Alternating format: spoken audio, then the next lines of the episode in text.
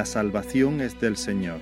Mensaje de la palabra de Dios por el pastor Israel Sanz en la Iglesia Evangélica Bautista de Córdoba, España, 15 de abril de 2018.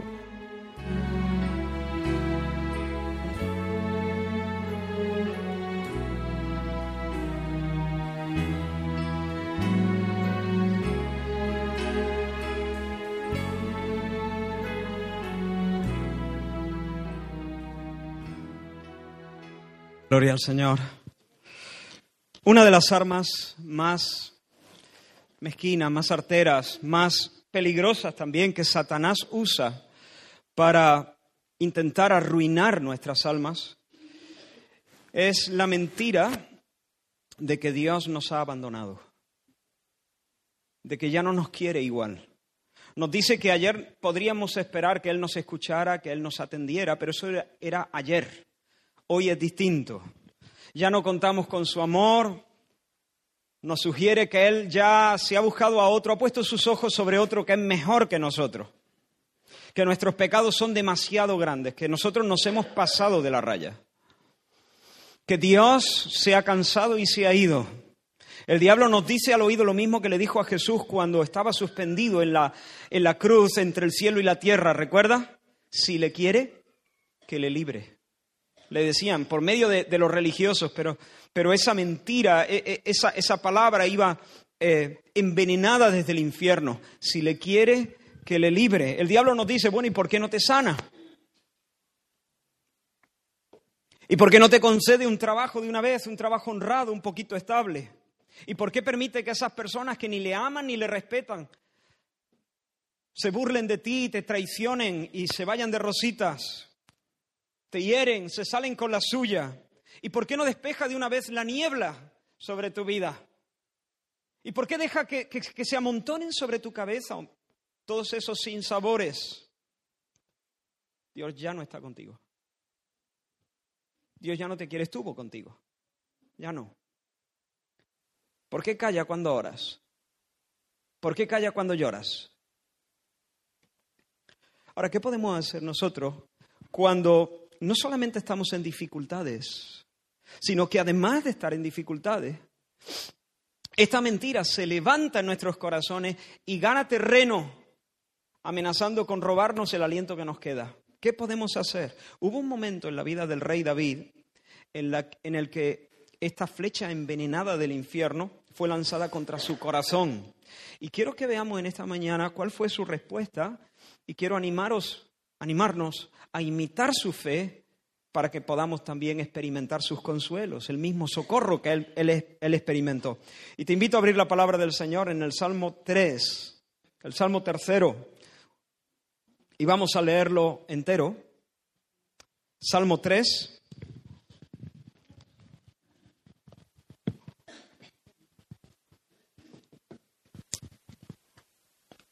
Y dice la palabra del Señor, Oh Jehová, cuánto se han multiplicado mis adversarios. Muchos son los que se levantan contra mí, muchos son los que dicen de mí, no hay para él salvación en Dios. Mas tú, Jehová, eres escudo alrededor de mí, mi gloria y el que levanta mi cabeza. Con mi voz clamé a Jehová y él me respondió desde su monte santo. Yo me acosté y dormí y desperté porque Jehová me sustentaba. No temeré a diez millares de gente que pusieren sitio contra mí. Levántate, Jehová, sálvame, Dios mío, porque tú heriste a todos mis enemigos en la mejilla, los dientes de los perversos quebrantaste. La salvación es de Jehová, sobre tu pueblo sea tu bendición. Señor, ayúdanos, Señor, a entrar en estas palabras inspiradas. Ayúdanos, Señor, a para que nuestra mente, nuestro corazón, Señor, sea tierno para recibir la verdad contenida en estas palabras. Y paséate, mientras, Señor, miramos las maravillas de tu palabra. Paséate curándonos, Señor, el corazón, fortaleciendo, alzando tu mano y alejando al adversario y venciendo en nuestras vidas. En el nombre de Jesús. Amén. Hermanos, este salmo no fue, no fue compuesto mientras David es un salmo de David. No fue compuesto mientras se tomaba un refresquito en, frente a un lago de aguas cristalinas en los Alpes suizos rodeado de cumbres nevadas. Este salmo fue compuesto en medio de una tribulación, en medio de un valle profundo. David había tenido que salir precipitadamente de la ciudad de Jerusalén porque buena parte del pueblo que ayer le aclamaba se había puesto en su contra. Durante los últimos años de su reinado, en, este, este momento, durante los últimos años, Absalón, su propio hijo, había, de manera manipulando a la gente, había ganado el corazón del pueblo, de buena parte del pueblo. Había ganado la confianza y los afectos de muchas gentes de una manera muy mezquina. Y cuando Absalón calculó que tenía ya los apoyos suficientes, entonces se desplazó a Hebrón, se autoproclamó rey y consumó el golpe de Estado.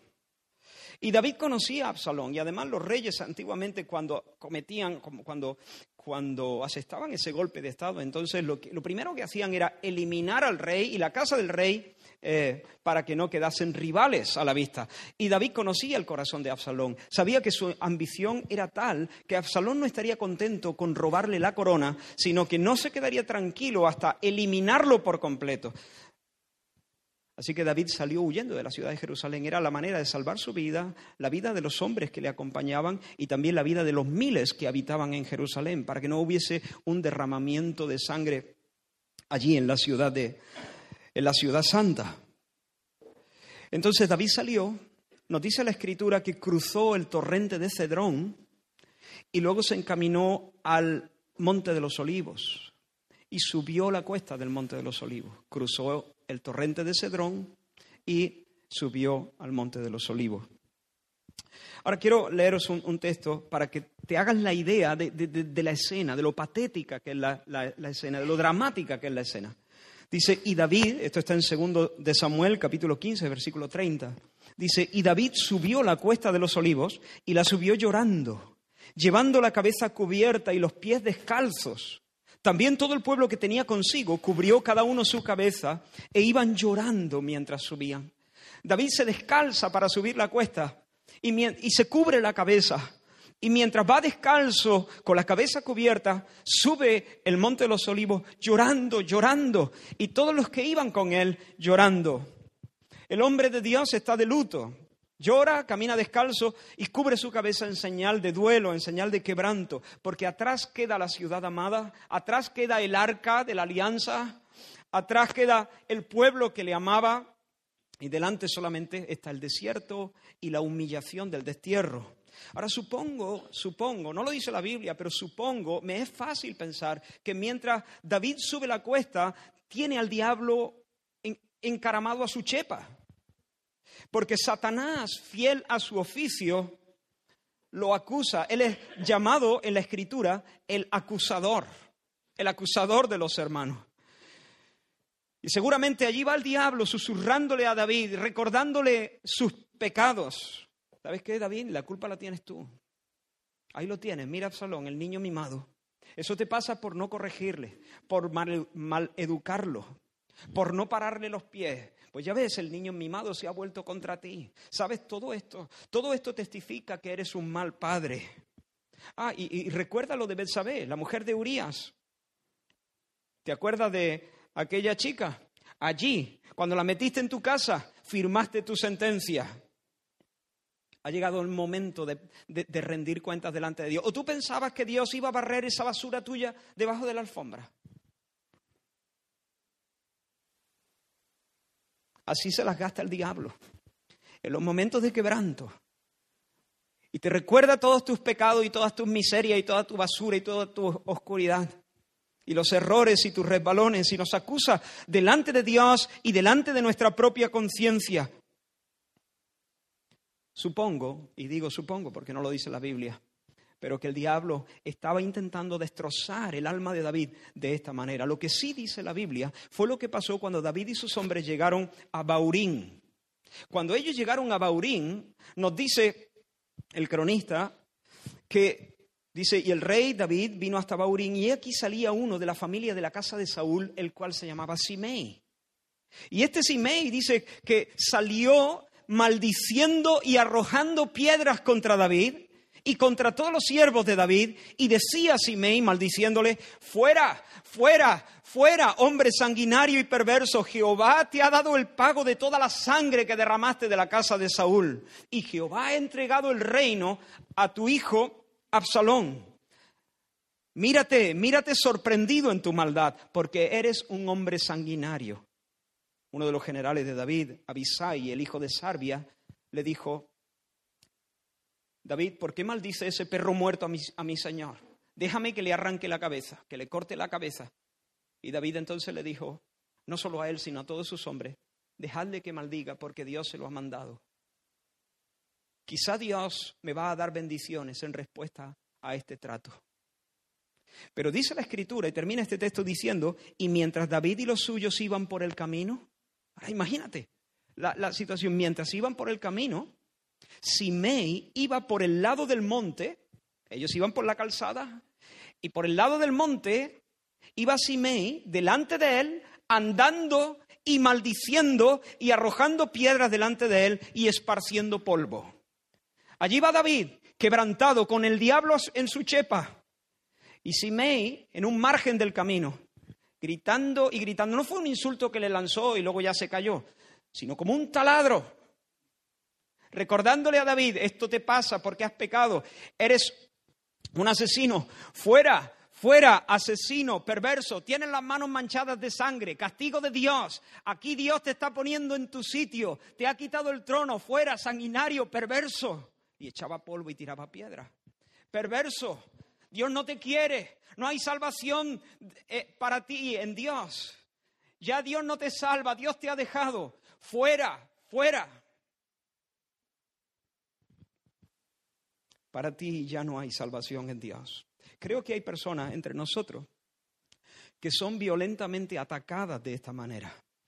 Las cosas se tuercen, tienes que atravesar un valle y entonces el diablo dispara sus dardos contra tu mente y te dice, el Señor puede usar a este o a aquel, pero tú no te hagas ilusiones. Puedes seguir viniendo a la iglesia, puedes seguir haciendo algunas cositas, pero lo que tú has hecho no tiene nombre. Las cosas malas que te están pasando no son sino el justo trato que mereces. Mira a tus hijos, la necedad de tus hijos, la rebeldía de tus hijos. Esto es lo que te mereces.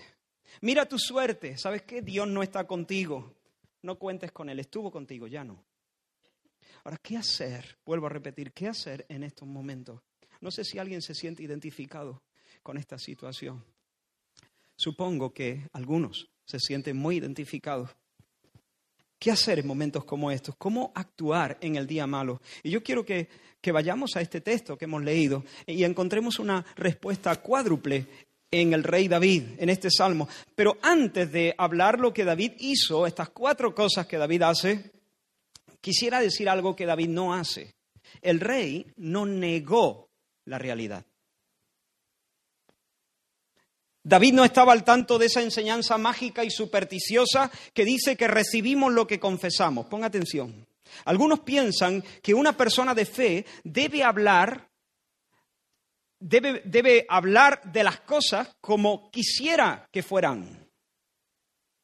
Si están enfermos, entonces ellos deben confesar que están sanos.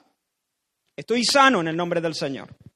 Si están iniciando un negocio, entonces lo que tienen que hacer es declarar que ese negocio va a prosperar y va a triunfar en el nombre del Señor antes de abrir la persiana. Nómbralo y recíbelo. Dilo en fe y vendrá. Lo que dice, recibe. No sigas diciendo que estás enfermo. Pero si tengo 38 de fiebre, da igual, eso es incredulidad. Eso te ata, eso limita a Dios. No es así.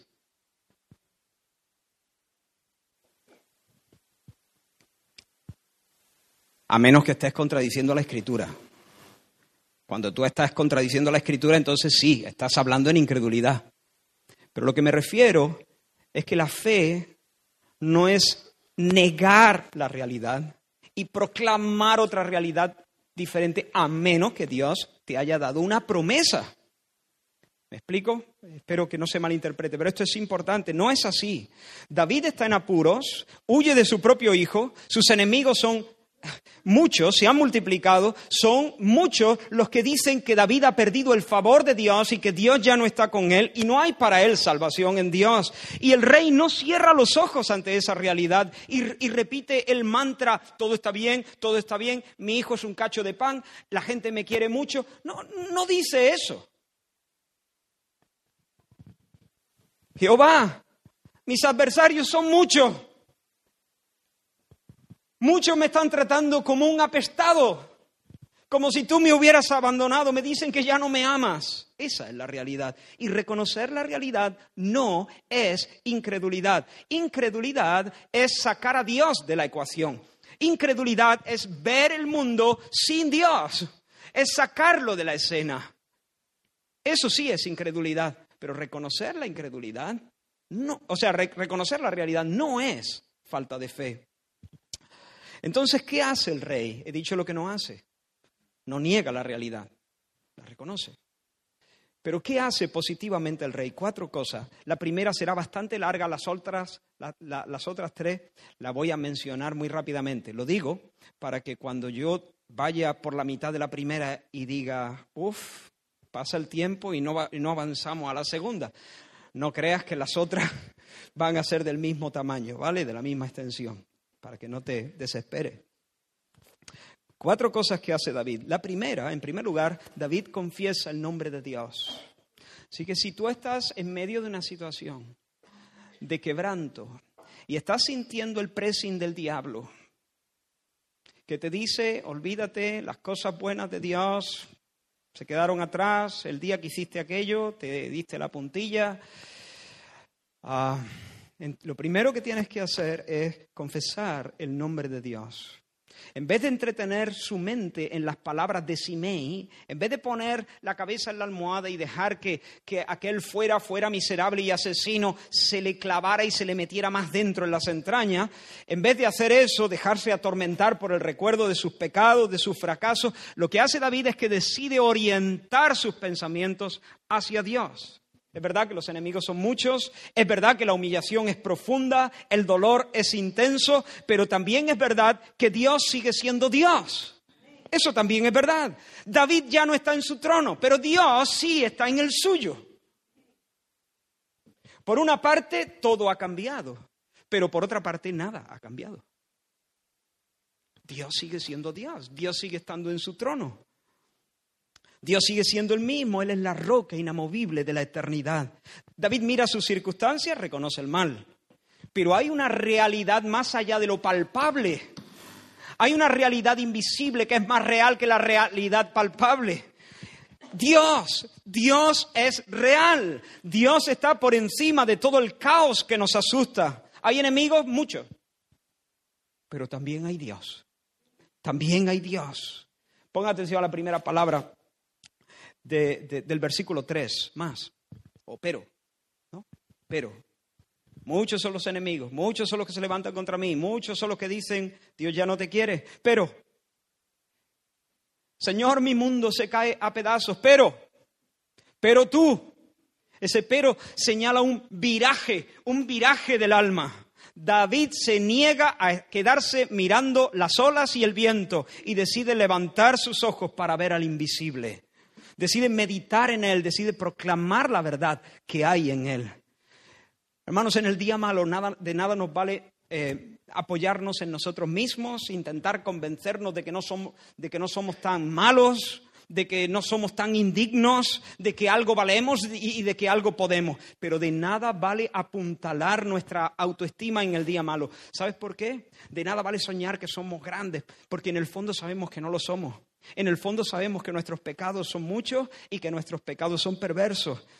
En el fondo sabemos que nuestra fuerza no nos llega ni para vencer al menor de nuestros temores. En el día malo de nada vale decirme voy a edificar la autoestima. No, no, no, no. Acuérdate de Jesucristo. En el día malo acuérdate de Jesucristo. Mientras te mires, te hundirás. Pero si le miras a Él, estarás de pie sobre una roca cuando pasen los quebrantos. Y el salmista mira al Señor y destaca tres realidades acerca de Dios. En primer lugar, celebra que Jehová es su escudo. El soldado usa un escudo. ¿Por qué? porque siente que es vulnerable.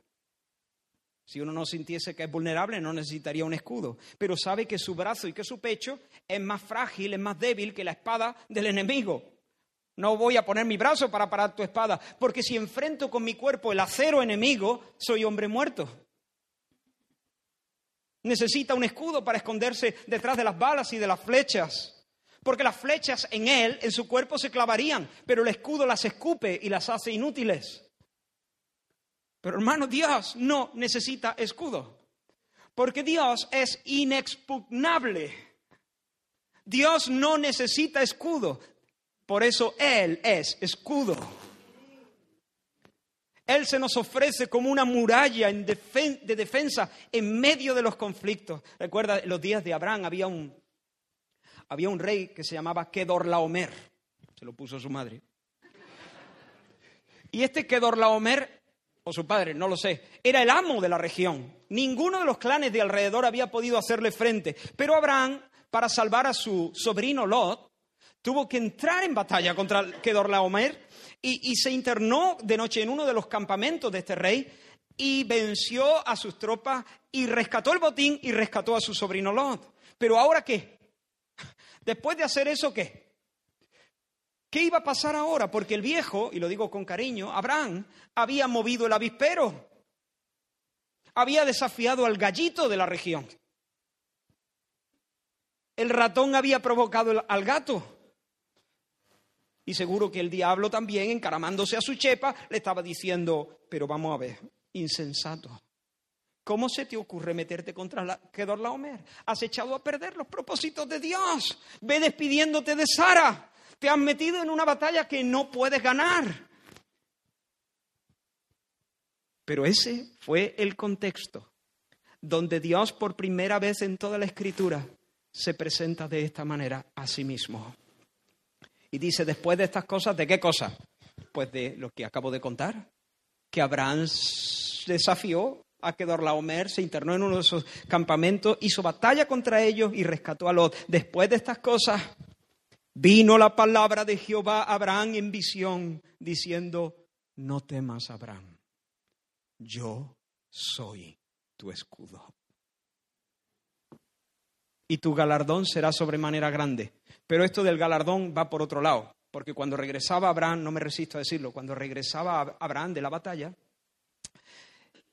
eh, quisieron, el, el rey de Sodoma quiso enriquecerle. Y Abraham no aceptó no aceptó el botín, no aceptó que le enriqueciera el rey de Sodoma. Y Dios le dijo, y tu galardón será sobremanera grande. Yo soy tu escudo, te voy a defender. Y yo te voy a pagar, no el rey de Sodoma, yo. Yo te voy a dar recompensa y te voy a dar galardón. Abraham es débil, pero Dios no. El viejo sería carne de cañón delante de Kedorlaomer, pero Dios se levanta como un muro inexpugnable entre él y su enemigo. Dios es el alto en los cielos, pero Dios también es el Dios cercano que monta guardia en, derredor nuestro. Entre el viejo y Kedorlaomer está el invisible. ¿Recuerdas a Moisés? Cuando sacó, por orden de Dios, al pueblo de, Egipto, en, esa, en ese éxodo, Faraón decidió sacar a sus ejércitos detrás del pueblo para aplastar a Israel. Dios condujo a su pueblo al Mar Rojo y luego le dijo que avanzara. El Señor de manera milagrosa abrió las aguas y el pueblo comenzó a caminar en seco hacia la otra orilla. En esto, el faraón también dio orden de que se persiguiese al pueblo. Y justo cuando los egipcios iban a dar caza a los hebreos, cuando les estaban pisando los, los talones, mira lo que hace Dios. Y el ángel de Dios, Éxodo 14, y el ángel de Dios, en medio de la noche, el mar abierto, y el ángel de Dios que iba delante del campamento de Israel, se apartó y se puso en pos de ellos. Y asimismo la columna de nube que iba delante de ellos se apartó y se puso a sus espaldas e iba entre el campamento de los egipcios y el campamento de Israel. Y era nube y tinieblas para aquellos y alumbraba a Israel de noche. Y en toda aquella noche nunca se acercaron los unos a los otros. Hermanos, el Señor es nuestro escudo. Entre los hebreos y los carros de Faraón estaba el invencible que también estaba entre Abraham y Kedorlaomer. Por eso 40 años después, cuando Moisés se despidió del pueblo en los llanos de Moab, antes de que el pueblo entrase por fin en la tierra prometida. En Deuteronomio 33 dice Moisés, bienaventurado tú, oh Israel, ¿quién como tú, pueblo salvo por Jehová, escudo de tu socorro y espada de tu triunfo? Hermano, en la vida de un cristiano, aunque sea el más flaco, no hay ni habrá ningún escenario sin Dios. Nunca en la vida de un cristiano habrá una situación donde Dios no esté presente como escudo para su pueblo. Es más, finalmente el diablo y toda su furia y todos sus ataques serán un instrumento en las manos del Señor que Él va a usar para mostrarse a sí mismo como nuestro escudo. El diablo va a ser un instrumento para que nosotros aprendamos y conozcamos al Señor como nuestro escudo, como el fuerte que se interpone, el fuerte que se interpone. El día malo será el, terreno en el que aprendamos a cantar el Salmo 46. Dios es nuestro amparo y fortaleza, nuestro pronto auxilio en las tribulaciones. Por tanto, no temeremos. Por tanto, iglesia, confía en el Señor. Oh Israel, confía en Jehová, Él es tu ayuda y tu escudo. Casa de Aarón, confiad en Jehová, Él es vuestra ayuda y vuestro escudo. Los que teméis al Señor, confiad en el Señor, Él es vuestra ayuda y vuestro escudo. Ahora, observa que David no dice, Él fue mi escudo. Por supuesto que Dios fue su escudo. Él fue, Dios fue su escudo cuando enfrentó al oso y al león. Dios fue su escudo. Dios fue su escudo cuando enfrentó al gigante Goliat. Dios fue su escudo cuando Saúl lo perseguía. Dios fue su escudo cuando David presidió a Israel en batallas de conquista. Dios fue su escudo. Pero David no dice, Jehová fue mi escudo. ¿Qué dice? Jehová es mi escudo. Ahora, ahora mismo, en la aflicción presente, Él es escudo. Este salmo, si lo miras ahí, justo antes, del versículo 1 dice Salmo de David cuando huía de delante de Absalón. Te lo he dicho, pero ahí lo tiene. Cuando huía de delante de Absalón su hijo, cuando huía delante de Absalón su hijo, rumbo al destierro, humillado, con la cabeza agacha, con los pies descalzos, él dice, Jehová no fue, es, ahora mismo es mi escudo. Sube la cuesta llorando, pero llora bajo la coraza inexpugnable de Dios. Bendito sea su nombre. En segundo lugar, el rey mira al Señor y proclama, Jehová es mi gloria. Las flores son la gloria de los campos en primavera. Estamos empezando a ver el estallido de colores en, en los campos. Las flores son como una corona, una corona que en primavera los hermosea, los hace hermosos. Pero, ¿qué es lo que hermosea a David? ¿Qué es lo que corona al rey? ¿Qué es lo que constituye su honor? ¿Cuál es su flor? ¿Cuál es la flor de David? ¿Cuál es su corona? ¿Cuál es su tesoro? Y David no, no, no, no, habla de la aprobación y el cariño de los demás. Ayer las mujeres cantaban, Saúl hirió a sus miles y David a sus diez miles. El aplauso, la aprobación, eh, la admiración de los demás. No, esa no es mi corona. Esa, eso no es lo que me hermosea. Es, eso no es lo que, lo que hace que yo tenga lustre. No es no son los cientos que combaten bajo su mando, no es el trono, no es la espada de Goliat, que por cierto conserva. Su gloria no es su reputación, ni su riqueza, ni su palacio, ni sus conquistas. Jehová es mi gloria. Él es mi corona.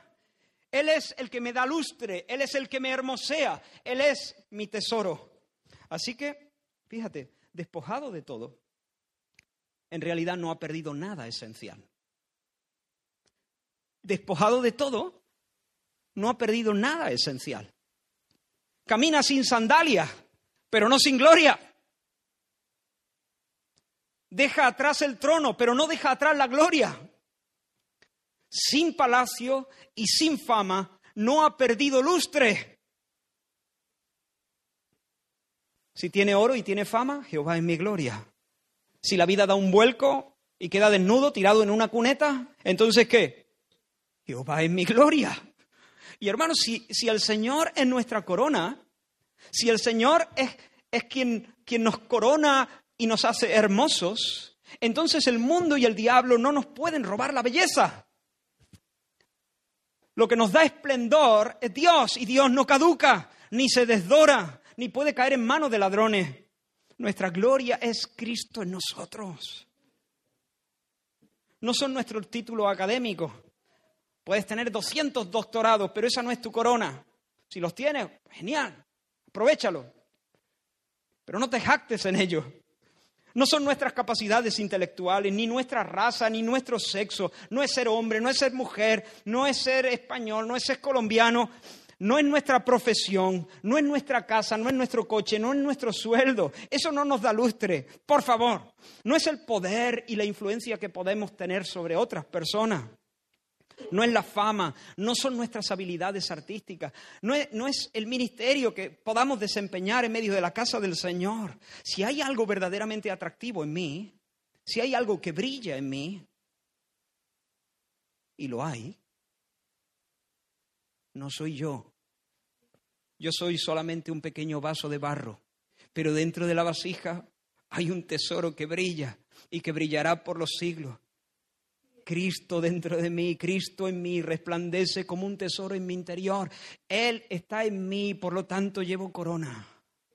No importa si tengo título académico, no importa si soy más o menos famoso, no importa si tengo un mejor sueldo, un peor sueldo, no importa, no importa nada en absoluto. No importa si vivo en una casa eh, bonita, si vivo en una casa eh, destartalada, no importa si estoy sano, si estoy enfermo, no he perdido la flor, estoy siempre como un campo en primavera. ¿Por qué? Jehová es mi gloria. Mirad, hermanos, vuestra vocación, que no sois muchos sabios según la carne. Oh, esto se debería predicar en algunos sitios. Esto, mira qué, qué lección de autoestima. Mirad, hermanos, que vuestra vocación. Considerad vuestro llamado. No sois muchos sabios según la carne, ni muchos poderosos, ni muchos nobles, sino que lo necio del mundo Dile al que está tu... No.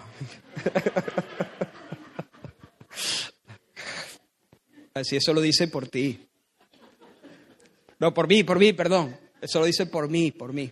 Lo necio del mundo escogió Dios para avergonzar a los sabios. Y lo débil del mundo, ¿dónde están los débiles? Para avergonzar a los fuertes. Y lo vil del mundo, para y lo menospreciado del mundo escogió Dios y lo que no es, lo nada, lo cero a la izquierda, para deshacer lo que es, a fin de que nadie se jacte o se gloríe en su presencia. Más por Él, escucha ahora, más por Él estáis vosotros en Cristo Jesús. Ahí va, ahí va, ahí va. Ahí va la coronación. Mira, el cual nos ha sido hecho por Dios sabiduría, justificación, santificación y redención. Para que como el para que, como está escrito, el que se gloría, gloríese en el Señor. No se alabe el sabio en su sabiduría, ni en su valentía se alabe el, valiente, ni, en su ni el fuerte se alabe en su fuerza, ni el rico en su riqueza. Alábese en esto el que se hubiere de alabar, en conocerme y en entenderme que yo mismo soy. Isaías 28 dice, Jehová de los ejércitos será por corona de gloria y diadema de hermosura al remanente de su pueblo. Alá. Jehová de los ejércitos será por corona de gloria y diadema de hermosura al remanente de su pueblo. Tal vez ante los ojos del mundo eres un paria, un desterrado como David, pero si Cristo está en ti, hermano mío, hermana mía, llevas corona. Eres un campo vestido de flores. Jehová es en ti corona de gloria y diadema de hermosura.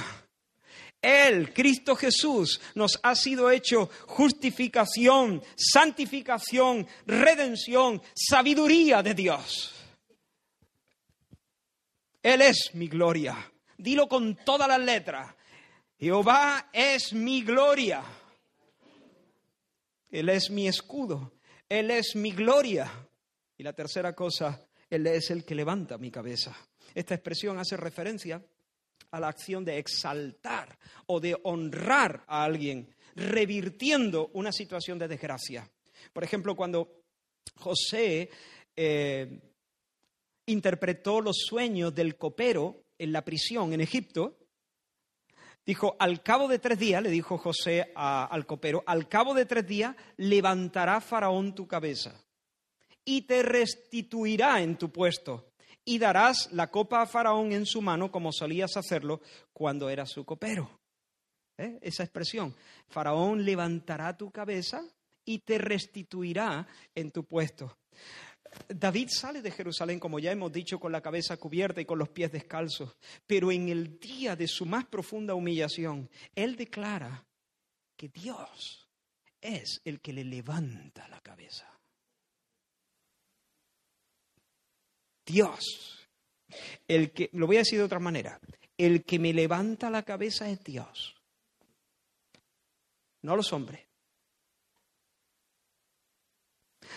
David no va a, no, sale de ahí para buscar, eh, eh, para, para, buscar definitivamente la aprobación o, la ayuda de los hombres. No, no, va a buscar que los hombres lo, lo encumbren de nuevo. Él va a esperar en el Señor. Porque el Señor, el Señor no se ríe de mi desgracia. El Señor no me da la puntilla. El Señor no me ignora. El Señor es el que levanta mi cabeza. Y hermanos, para nosotros, bajo el nuevo pacto, en un sentido, esto ya Dios lo ha hecho para nosotros en Cristo Jesús. Mire, presta atención a este texto, espectacular.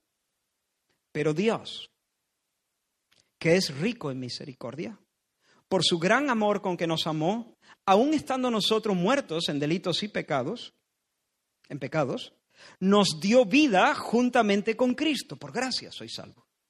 Y juntamente con Él, nos dio vida, y juntamente con Él nos resucitó. Y asimismo nos hizo sentar en los lugares celestiales con Cristo Jesús. ¿Qué? ¿Te ha levantado la cabeza o no? No te ha devuelto a la corte para que le dé copita de vino a Faraón.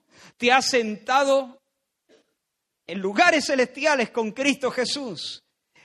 Dios es quien nos levanta la cabeza. Y en un sentido muy real, ya Dios en Cristo nos ha levantado la cabeza. Pero en otro sentido, todavía estamos a la espera de un día en el que Dios nos levante la cabeza de forma cabal y definitiva. Es el día que Pablo llama en Romanos 8 de la manifestación de los hijos de Dios. Dice que la creación entera espera de puntillas la manifestación gloriosa de los hijos de Dios. Y hermanos, cuando Cristo regrese, Esta manifestación de los hijos de Dios será como un reconocimiento público de quiénes somos nosotros en Dios, de cuánto Dios nos ama en Cristo y de cuántas cosas Él ha hecho en favor de nosotros y de cuál es nuestra herencia y nuestra posición por los, siglos, por siempre, jamás. Y dice la Escritura, entonces los justos resplandecerán y dice Daniel capítulo 12, como el resplandor del firmamento y como las estrellas a perpetua eternidad. Dios es el que levanta nuestra cabeza, no los hombres. Los hombres nos pueden consolar a veces de parte de Dios, los, hombres, pero finalmente nuestra vindicación, nuestra restauración, la declaración de nuestra justicia, los honores, la gloria, la honra y la inmortalidad. Esas cosas Dios las hace. Dios es el que no nos deja en poder para siempre de nuestro enemigo. No deja para siempre postrado al justo. No deja que la noche se alargue y se alargue y se alargue y nos consuma. Después de la noche viene la mañana. Siete veces cae el justo, pero con todo el Señor lo levanta. Él es el que levanta nuestra cabeza. Ya la tenemos alta porque Dios nos ha sentado en lugares celestiales con Cristo Jesús. En los peores días de tu vida, recuerda, Dios te ha levantado la cabeza en Cristo Jesús, pero todavía estamos en espera de un día donde se manifieste realmente lo que verdaderamente somos, donde las cosas, donde toda apariencia se desvanezca y solo quede la realidad de las cosas.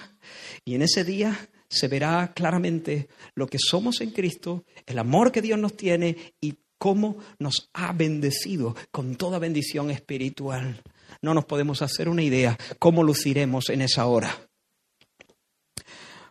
Por lo tanto, hermanos, sabiendo estas cosas, nosotros podemos seguir el, consejo, eh, la exhortación del apóstol Pedro cuando dice en su primera carta, humillaos, humillaos bajo la poderosa mano de Dios. ¿Estás enfermo de una enfermedad incurable? Dios te puede sanar o Dios te puede dar la gracia para soportarla con paciencia para su gloria. Pero si es así, humíllate, no te rebeles, no patalees, no hagas berrinche, humillaos bajo la poderosa mano de Dios. Estás en diferentes crisis, diferentes tormentas. Humillaos, pues, bajo la poderosa mano de Dios, para que Él os exalte, la misma cosa, para que Él os levante la cabeza cuando fuere tiempo, echando toda vuestra ansiedad sobre Él, porque Él tiene cuidado de vosotros. Recapitulo, mas tú, Jehová, eres escudo alrededor de mí, eres mi gloria y el que levanta mi cabeza. No niegues tu, realidad, no niegues tu enfermedad, no niegues las tormentas interiores, pero mira a Dios y proclama su verdad. No te quedes anclado en la mentira del diablo y en las palabras de Simei. Mira al Señor. Acuérdate de Jesucristo y proclama la verdad de su carácter y de su nombre. La segunda cosa que David hace es que comienza a recordar sus piedades, hace memoria de sus piedades, de sus bondades, de sus misericordias pasadas. Mira al pasado y proclama la bondad y la fidelidad que Dios le ha tenido. En la versión Reina Valera del 1960, al Salmo 71, el Salmo 71 se, se titula Oración de un anciano. No hace falta que lo busquéis. Confía. Oración de un anciano. Os leo algunos versos de esta oración de un anciano. Ese título no es inspirado, ¿vale? Los títulos en negrita no son inspirados, pero la mayoría de las veces van al punto. Y dice, no me deseches en el tiempo de la vejez, cuando mi fuerza se acabare, no me desampare, porque mis enemigos hablan de mí y los que, me acechan, y los que acechan mi alma consultaron juntamente diciendo, Dios lo ha desamparado, lo mismo, lo mismo que le estaban diciendo a, David. Y, y, el salmista en el Salmo 71 dice, Oh Dios, no te alejes de mí. Y más adelante, mi boca publicará tu justicia. Vendré a los hechos poderosos del Señor. Haré memoria de tu justicia, de la tuya sola. Oh Dios, me enseñaste desde mi juventud. ¿Os dais cuenta de lo que el salmista está haciendo? Oh Señor, soy viejo, apenas tengo fuerza. Ya no puedo partirme el pecho en las trincheras como ayer. Pero no me deje ahora. Hay un montón de gente que me está diciendo, pa, ya lo, Dios lo ha abandonado ya, ya, ya Dios no lo usa. Señor, Señor, yo cantaré tu justicia. Y luego más adelante anunciaré a la postrera generación. Pero una de las cosas que hace el salmista en medio de esta prueba, en medio de este zarandeo, es recordar las cosas que Dios ha hecho a su favor. Recordar las misericordias y las bondades que Dios le ha hecho. Vendré a los hechos portentosos del Señor. recordaré las maravillas que Dios ha hecho. Tú me enseñaste desde mi juventud y posiblemente le está recordando episodios, encuentros con Dios, momentos con Dios, abrazos de Dios, besos de Dios correcciones de Dios, azotes de Dios, pero los tratos amables y benditos del Señor en su vida. Y eso es lo que hace David también en nuestro salmo. Cuando el enemigo dispara sus dudas contra nuestro pecho, haremos bien no solamente de proclamar quién es Dios, sino recordar sus favores en el pasado. Sabéis, los antiguos levantaban altares, monumentos, memoriales, para recordar las proezas del Señor. Por ejemplo, Jacob en Génesis 28 tiene un encuentro formidable con el Señor y luego levanta un altar y le llama a ese lugar Betel, la casa de Dios. Antes se llamaba Luz, pero ahora Jacob le cambia el nombre Betel, la casa de Dios, porque esto es casa de Dios y puerta del cielo. Más adelante en Génesis 32, Jacob vuelve a hacer eso con un lugar, Peniel, un sitio donde Dios se acercó a él y le descoyuntó el muslo. Pero al vencer Dios a Jacob, hizo que Jacob fuese un campeón, hizo que Jacob venciera. Y allí, después de, esa experiencia íntima y traumática con Dios, Jacob se levanta, cojearía por el resto de sus días, pero dice, este lugar, aquí voy a levantar un memorial. Este lugar se llamará Peniel, que significa la cara de Dios, el rostro de Dios, porque vi a Dios cara a cara y mi alma fue libertada. O por ejemplo, en Éxodo 17, dice que Moisés edificó un altar allí después de que Israel combatió contra Amalek. Israel salió rumbo a la tierra prometida y Amalek le salió al encuentro. Y entonces Dios trazó la estrategia de guerra. Moisés levantó en la cumbre del monte la vara de Dios. Aarón y Ur sostenían sus manos y en el valle Josué presidía la guerra contra el pueblo de Amalek y Dios concedió una victoria apabullante al pueblo de Israel. Y después de esa experiencia, imagínate un pueblo de esclavos que habían salido allí sin, sin saber, sin conocer el arte de la guerra, y de repente un ejército viene. Pero Dios les concedió una, una victoria sobrenatural. Mientras la vara de Dios estaba en alto, Israel prevalecía. Cuando Moisés la bajaba, entonces prevalecía Amalek. Pero como digo, Dios les dio la victoria. Y después de esa experiencia, Moisés dice que edificó un altar y llamó su nombre Jehová Nisi. Jehová Nisi, el Señor es mi estandarte. O Gedeón, cuando, cuando Dios se le aparece a Gedeón y, y Gedeón se da cuenta del que, de que el ángel no es un ángel, es el ángel. No es un ángel creado, es el creador de los ángeles, el ángel de Jehová, Dios mismo es el que está hablando con Gedeón y Gedeón dice, ah, he visto a Dios con mis propios ojos, estoy frito. Y Dios le dice, pasa a ti, lo leo literalmente, pasa a ti, no tengas temor, no morirás. ¡Wow, qué experiencia! Dios mismo se acerca y me dice, Shalom. No morirás. Eso se llama gracia, hermano. Que Dios se te aparezca y que tú no, no quedes calcinado, eso es gracia. Eso es abundancia de amor. Eso. Y sabes, Gedeón, Gedeón se dio cuenta. Gedeón se dio cuenta y entonces edificó allí qué? Un altar, un memorial, lo que hacían todos, para recordar un hecho histórico que nunca jamás quería olvidar y llamó a aquel lugar Jehová Salom. Dios es mi paz. Pues eso es lo que David está haciendo en nuestro salmo. David en el día de su quebranto recuerda las bondades del Señor y recuerda, destaca tres favores del Señor. Mira, versículo 4, con mi voz clamé a Jehová y él me respondió desde su monte santo. Está hablando del pasado. Con mi voz clamé al Señor y él me respondió desde su monte santo. Versículo 5, yo me acosté y dormí y desperté porque Jehová me sustentaba. Versículo 7, tú heriste a todos mis enemigos en la mejilla, los dientes de los perversos quebrantaste. El Señor oyó mi oración, el Señor me dio paz y descanso y veló mi sueño. Dormí a pierna suelta mientras mis enemigos me buscaban. No está hablando de esta situación, está hablando del pasado, de lo que Dios ya ha hecho por él en otras ocasiones. En medio de los terrores de la noche me acosté, me dormí y me, y me clavaron la espada mientras estaba durmiendo. No, y desperté porque el Señor me sostenía, me sustentaba. Y luego también le partió la boca a mis enemigos. Le rompió los dientes, dice ahí, ¿no? Vamos, que le hirió la mejilla, le partió la cara y le, y, le, y le echó los dientes abajo. Son expresiones populares de lo mismo que David está diciendo ahí. Eh, David imagina a sus enemigos como fieras que sacan los dientes para morderle y devorarle. Pero dice, pero Dios salió a mí, en mi defensa y les partió los colmillos, les partió los dientes a los que venían en mi contra, les hirió en la mejilla. Bendito sea el nombre del Señor. Nuestro Dios está en los cielos, hermanos, dice el salmista. Todo lo que quiere ha hecho. Los ídolos de ellos son plata y oro, obra de manos de hombres. ¿Tienen boca? No hablan. ¿Tienen ojos?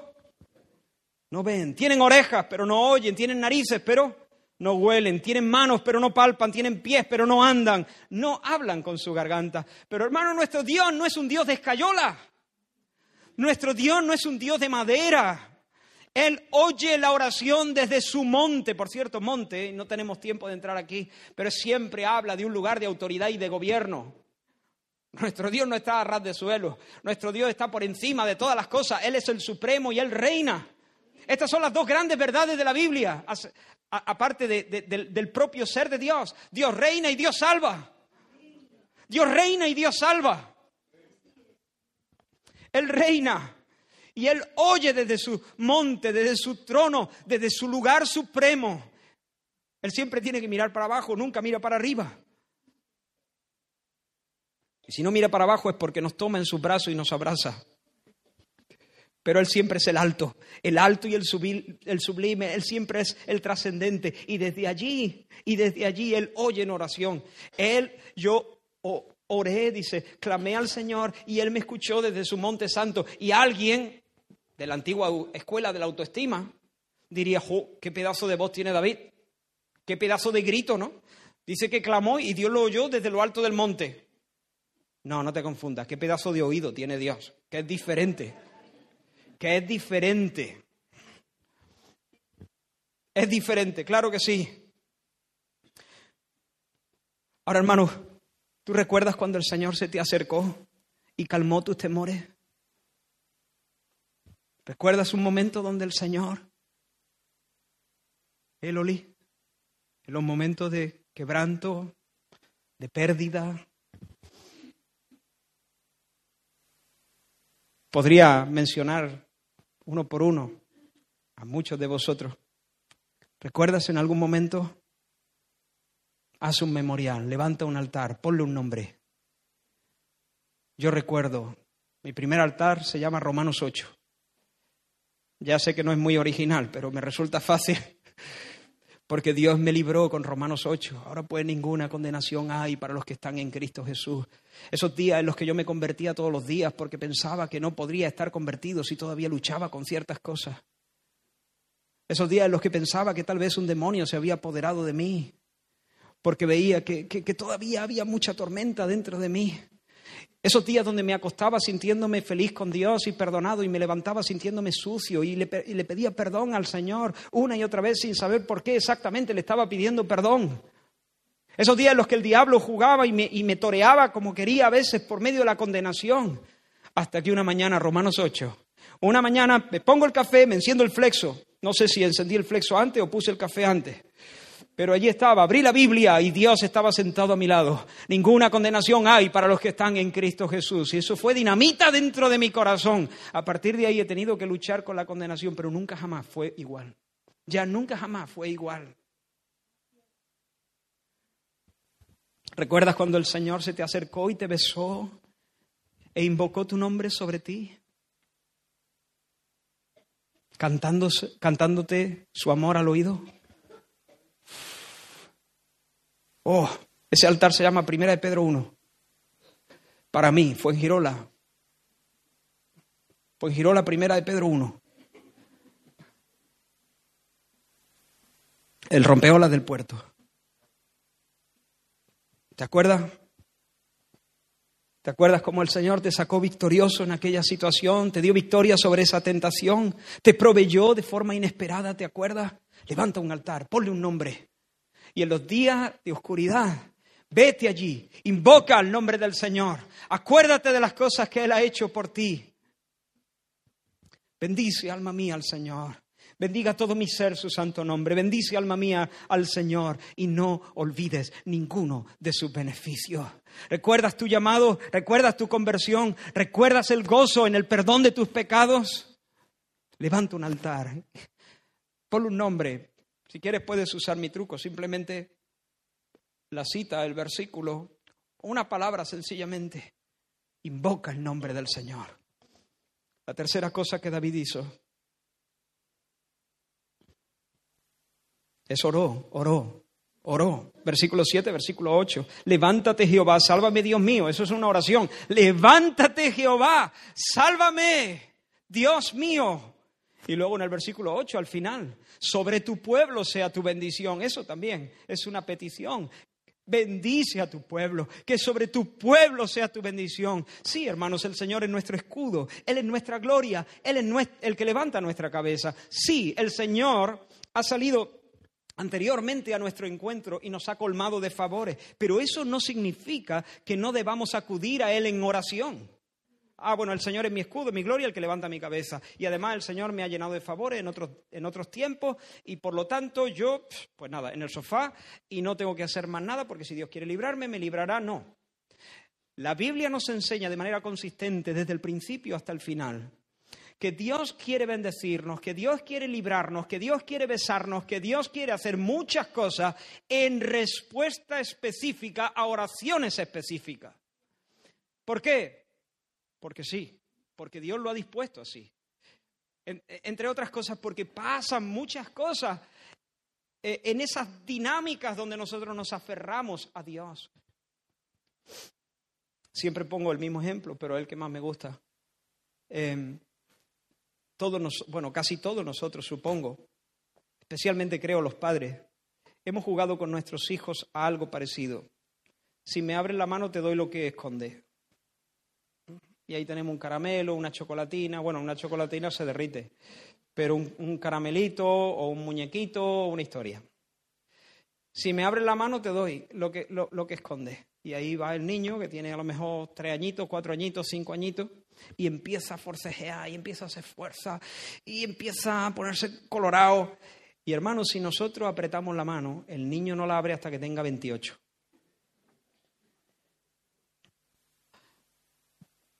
Pero nosotros desde el segundo uno, es más, desde antes, desde antes de hablarle, nosotros ya hemos decidido que se lo vamos a dar. Y sin embargo, aunque la decisión está tomada, aunque el deseo es vivo en nuestro corazón de regalarle esto, nosotros queremos que nos lo quite, que nos lo arrebate. ¿Por qué? Sadismo, ¿no? Qué mala idea. No, ni sadismo ni mala idea. Son dinámicas, padre-hijo, madre-hija, madre-hijo o padre-hija, pero especialmente padre-hijo, creo, donde ocurren muchas cosas, donde, donde suceden, donde, donde los corazones, donde se aprenden cosas, donde se disfruta, donde, donde crece ah, esa relación, intimidad, etcétera, etcétera.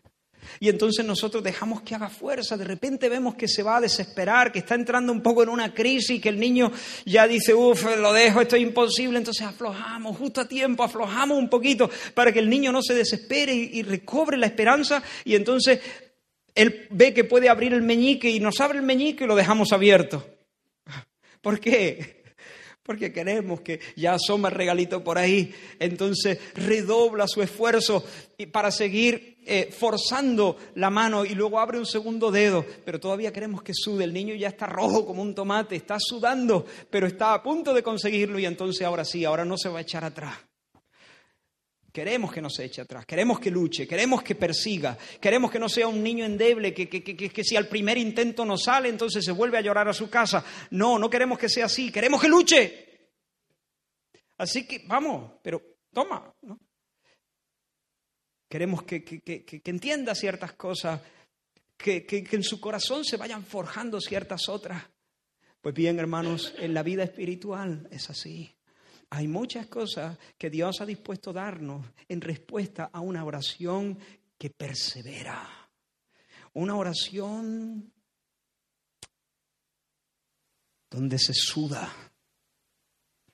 Un clamor que hace violencia. Para que el Señor nos pueda decir, como le dijeron a aquella en el Antiguo Testamento, a aquel, ¿no? Oh, qué brecha te has abierto. ¿Fares? Ahora mismo no recuerdo. Oh, qué brecha te has abierto. Esa es la cosa. Para que Dios pueda decirte, oh David, qué brecha te has abierto. Oh José Luis, qué brecha te has abierto. ¿Hay alguien aquí que está tentado? ¿Está luchando con tentaciones? Vamos. Ahí tienes el, eh, el regalo.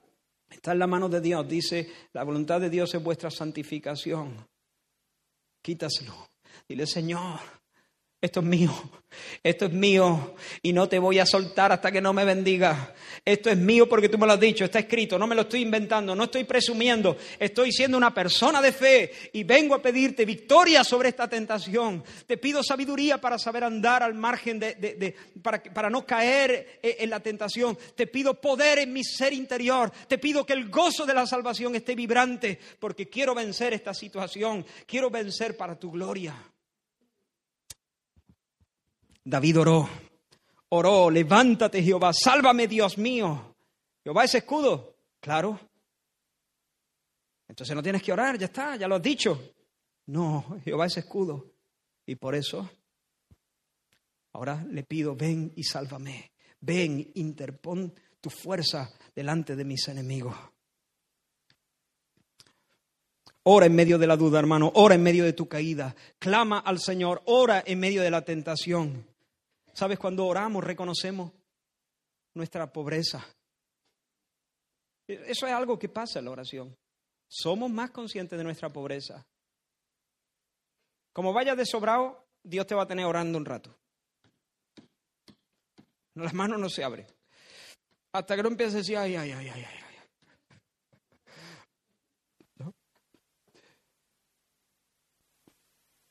Además, cuando nosotros venimos a orar, venimos a orar porque ya previamente entendemos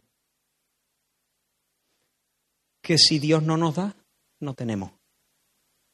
Hasta que nosotros nos sentimos que podemos apañárnoslas sin Dios, Dios nos deja apañárnoslas sin Él. Es decir, Dios nos deja estrellarnos y corremos a uno y corremos a otro y hacemos eh, mm, maniobra y, hacemos y, intentamos manipular las circunstancias, intentamos convencer al otro y nos intentamos convencer a nosotros mismos y cuando ya estamos con las fuerzas que, que, declinan, entonces ah, bueno, ¿y, y, si, ¿y si le pido a Dios?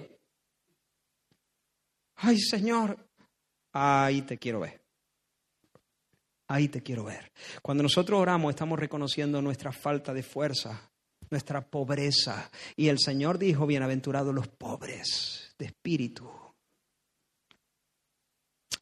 Pero también estamos reconociendo la pobreza de los demás. Estamos reconociendo la pobreza de los demás. Estamos diciendo porque vana es la ayuda del príncipe. No nos librará el asirio, ni montaremos en caballo, ni diremos a esos dioses, dioses nuestros.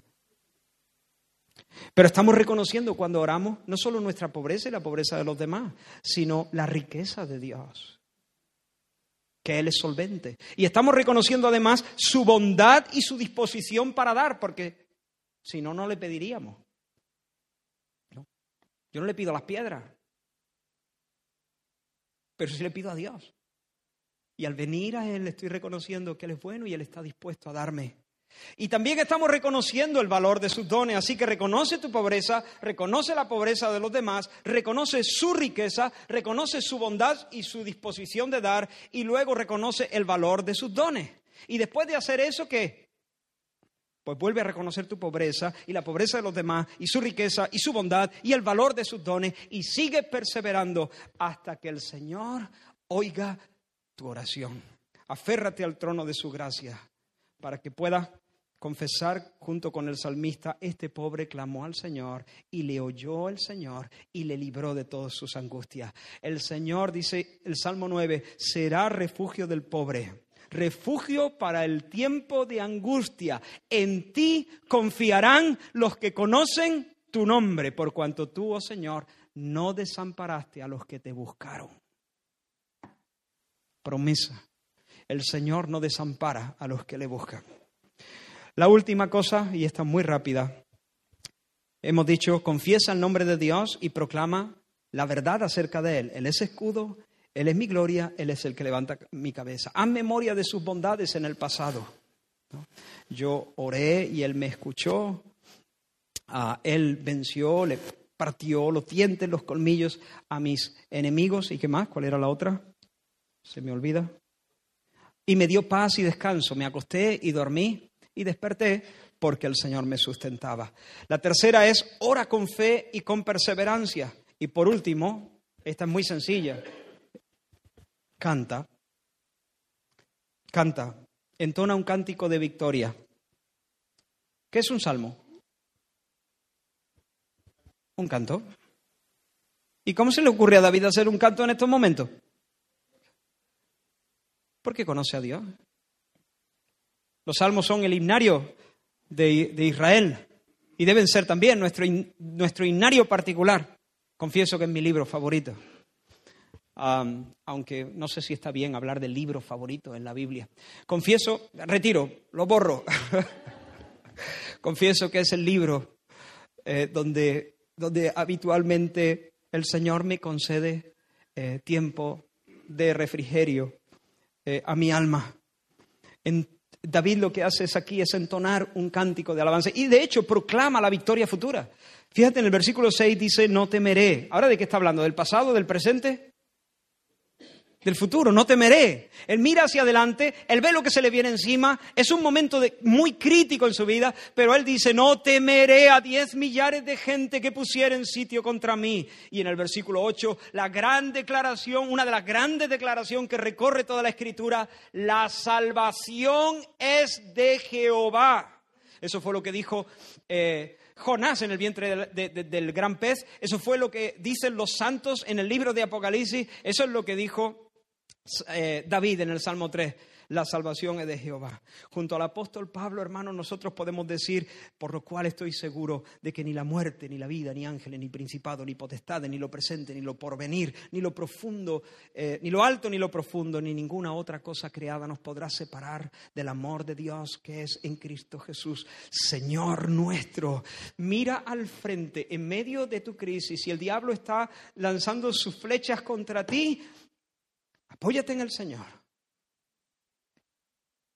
Confiesa su verdad. Recuerda su bondades. Clama a Él. Y canta. Canta la victoria que te espera. Canta, canta en medio de los, de los hombres y de los ángeles. Canta, canta que nada ni nadie te puede separar del amor de Dios que es en Cristo Jesús. Di, como hemos empezado esta reunión, las palabras del Salmo 138, yo sé que Jehová cumplirá su propósito en mí. Mira hacia el frente y recuerda las promesas que Dios te ha hecho. Jesús dijo entonces, el rey dirá a los de su derecha, atento, venid benditos de mi Padre, heredad el reino preparado para vosotros desde antes de la fundación del mundo. En medio de tu crisis, canta, porque ese es tu final. Que Dios diga, venid benditos de mi Padre. Entonces los justos resplandecerán como el sol en el reino de su Padre. Y oí una gran voz del cielo, Apocalipsis 21, que decía, He aquí el tabernáculo de Dios con los hombres, y Él morará con ellos, y ellos serán su pueblo, y Dios mismo estará con ellos como su Dios. Sé que llegaré a la otra orilla, hermano, porque no soy yo el que le tengo asido, es Él el que me tiene asido a mí. ¿Y sabes cómo Él me tiene asido a mí? Provocando en mí las ganas de abrazarle. Él nos guarda por medio de la fe, sosteniendo nuestra fe, haciendo que nosotros nos aferremos y de esa manera secreta, íntima y sobrenatural, Él nos guarda y nos agarra a nosotros. Nosotros no nos va a pillar un coche cruzando la carretera, porque papá nos agarra fuerte de la mano, aunque a veces nos duela. Ha quedado bien, ¿no?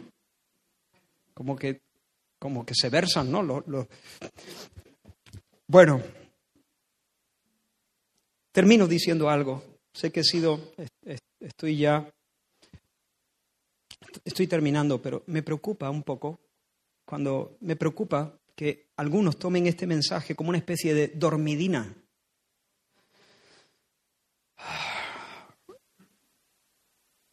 ¿Sabéis lo que es, no?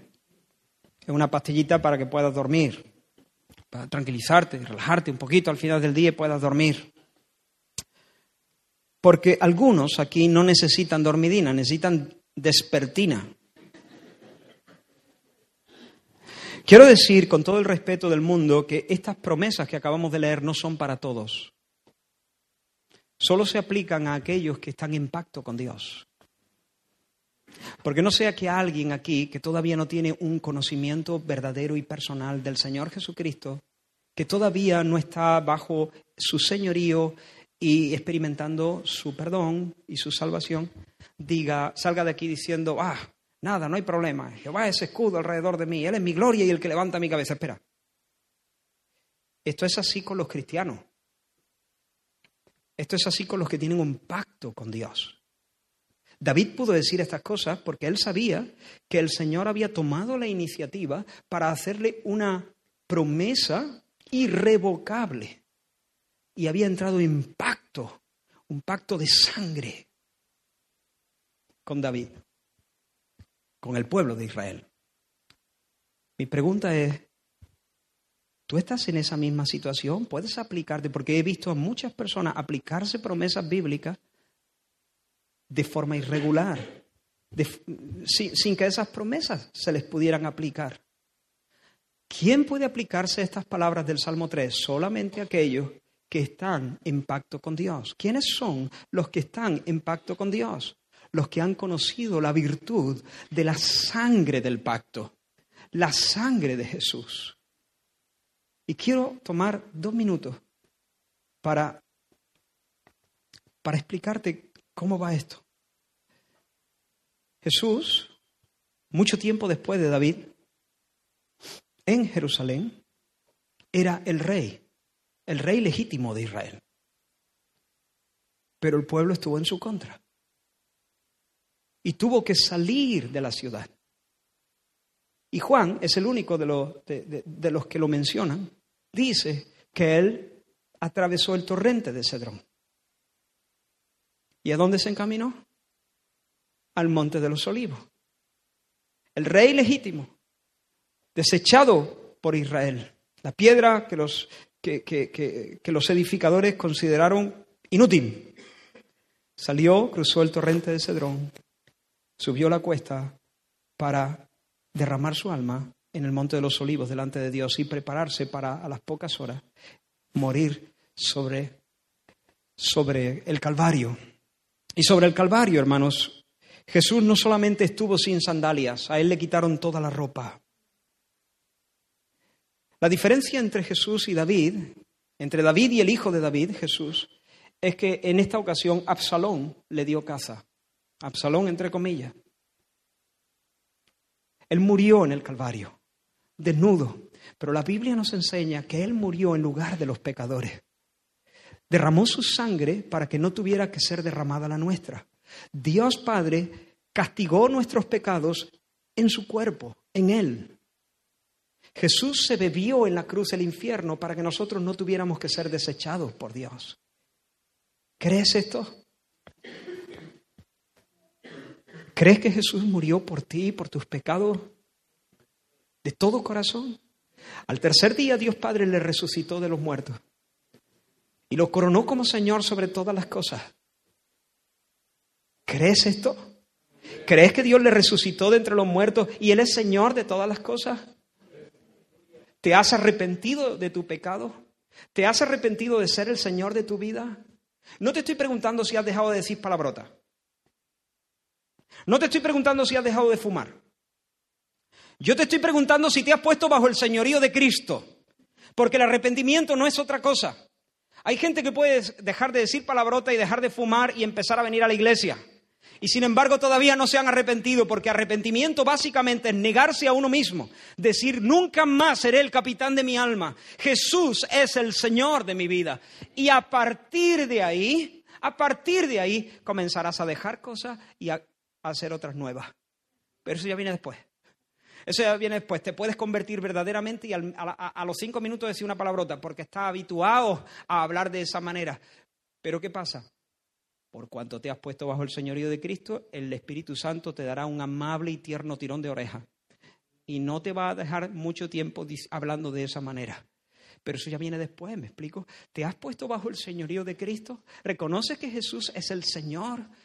Todo lo que tienes, hasta lo que lleva en el bolsillo en este momento, tu futuro, tu familia, tus sueños, tu carrera, tus hijos, tu matrimonio, tu soltería, todo le pertenece al Señor. Tu casa, tu coche, tus posesiones, tu aliento, el palpitar de tu corazón, gozosa y alegremente reconoce que Jesucristo es el Señor. Pues si eso es así, si tú crees que Jesús murió por los pecados, por los tuyos, si tú crees que Dios le levantó de entre los muertos y Él es Señor, si te arrepientes y sales de ese territorio de agobio y de muerte donde tú eres el príncipe y te pones a los pies del príncipe Jesús, entonces tú estás en pacto con Dios. El Señor te perdona los pecados y su sangre te limpia de todo pecado. Y, entonces, perdón, entonces tú puedes cantar podrás cantar con los siglos y mientras otros dicen no hay para él salvación en Dios, tú puedes decir, sí, sí hay, sí hay, sí hay salvación para mí en Dios. Para mí en Dios hay salvación. Eso es lo que hay para mí en Dios. Para mí en Dios hay salvación el lunes. Para mí en Dios hay salvación el martes, el miércoles, el jueves, el viernes, el sábado, el domingo. Para mí lo que hay en Dios es salvación, salvación, salvación. Salvación, salvación y salvación. Por los siglos de los siglos, salvación. Vamos a orar. Gracias, Señor. Gracias, Señor. Son muchos nuestros adversarios, no lo negamos. Pero tú estás por encima de todos ellos. Tú eres lo que siempre has sido, lo que siempre serás. Escudo para tu pueblo, la gloria y la corona, quien nos hermosea. Tú eres el que levanta nuestra cabeza, Señor. Te alabamos, te bendecimos, te exaltamos, Señor, nos gloriamos en ti. Nos gloriamos en ti, Señor. Hacemos memoria de tus bondades, Señor. Nos lanzamos hacia el futuro, Señor, y sabemos que tú cumplirás tu propósito. Señor, que nosotros estaremos, Señor, para siempre en tu presencia. Bendecidos como no se puede bendecir más a una persona. Y en esta hora te clamamos de todo corazón, ven y sálvanos. Ven, ven y rompe cadena. Ven y alza tu mano contra nuestros enemigos. Cállale la boca al diablo. Señor, ven, Dios mío, y defiéndenos, Señor, porque nuestros enemigos son más fuertes que nosotros. Ven, Señor, y bendice a tu pueblo. Tu bendición sea sobre tu pueblo. En el nombre de Jesús. Amén. Fija tus ojos en Cristo, de gracia y amor. Y lo terrenal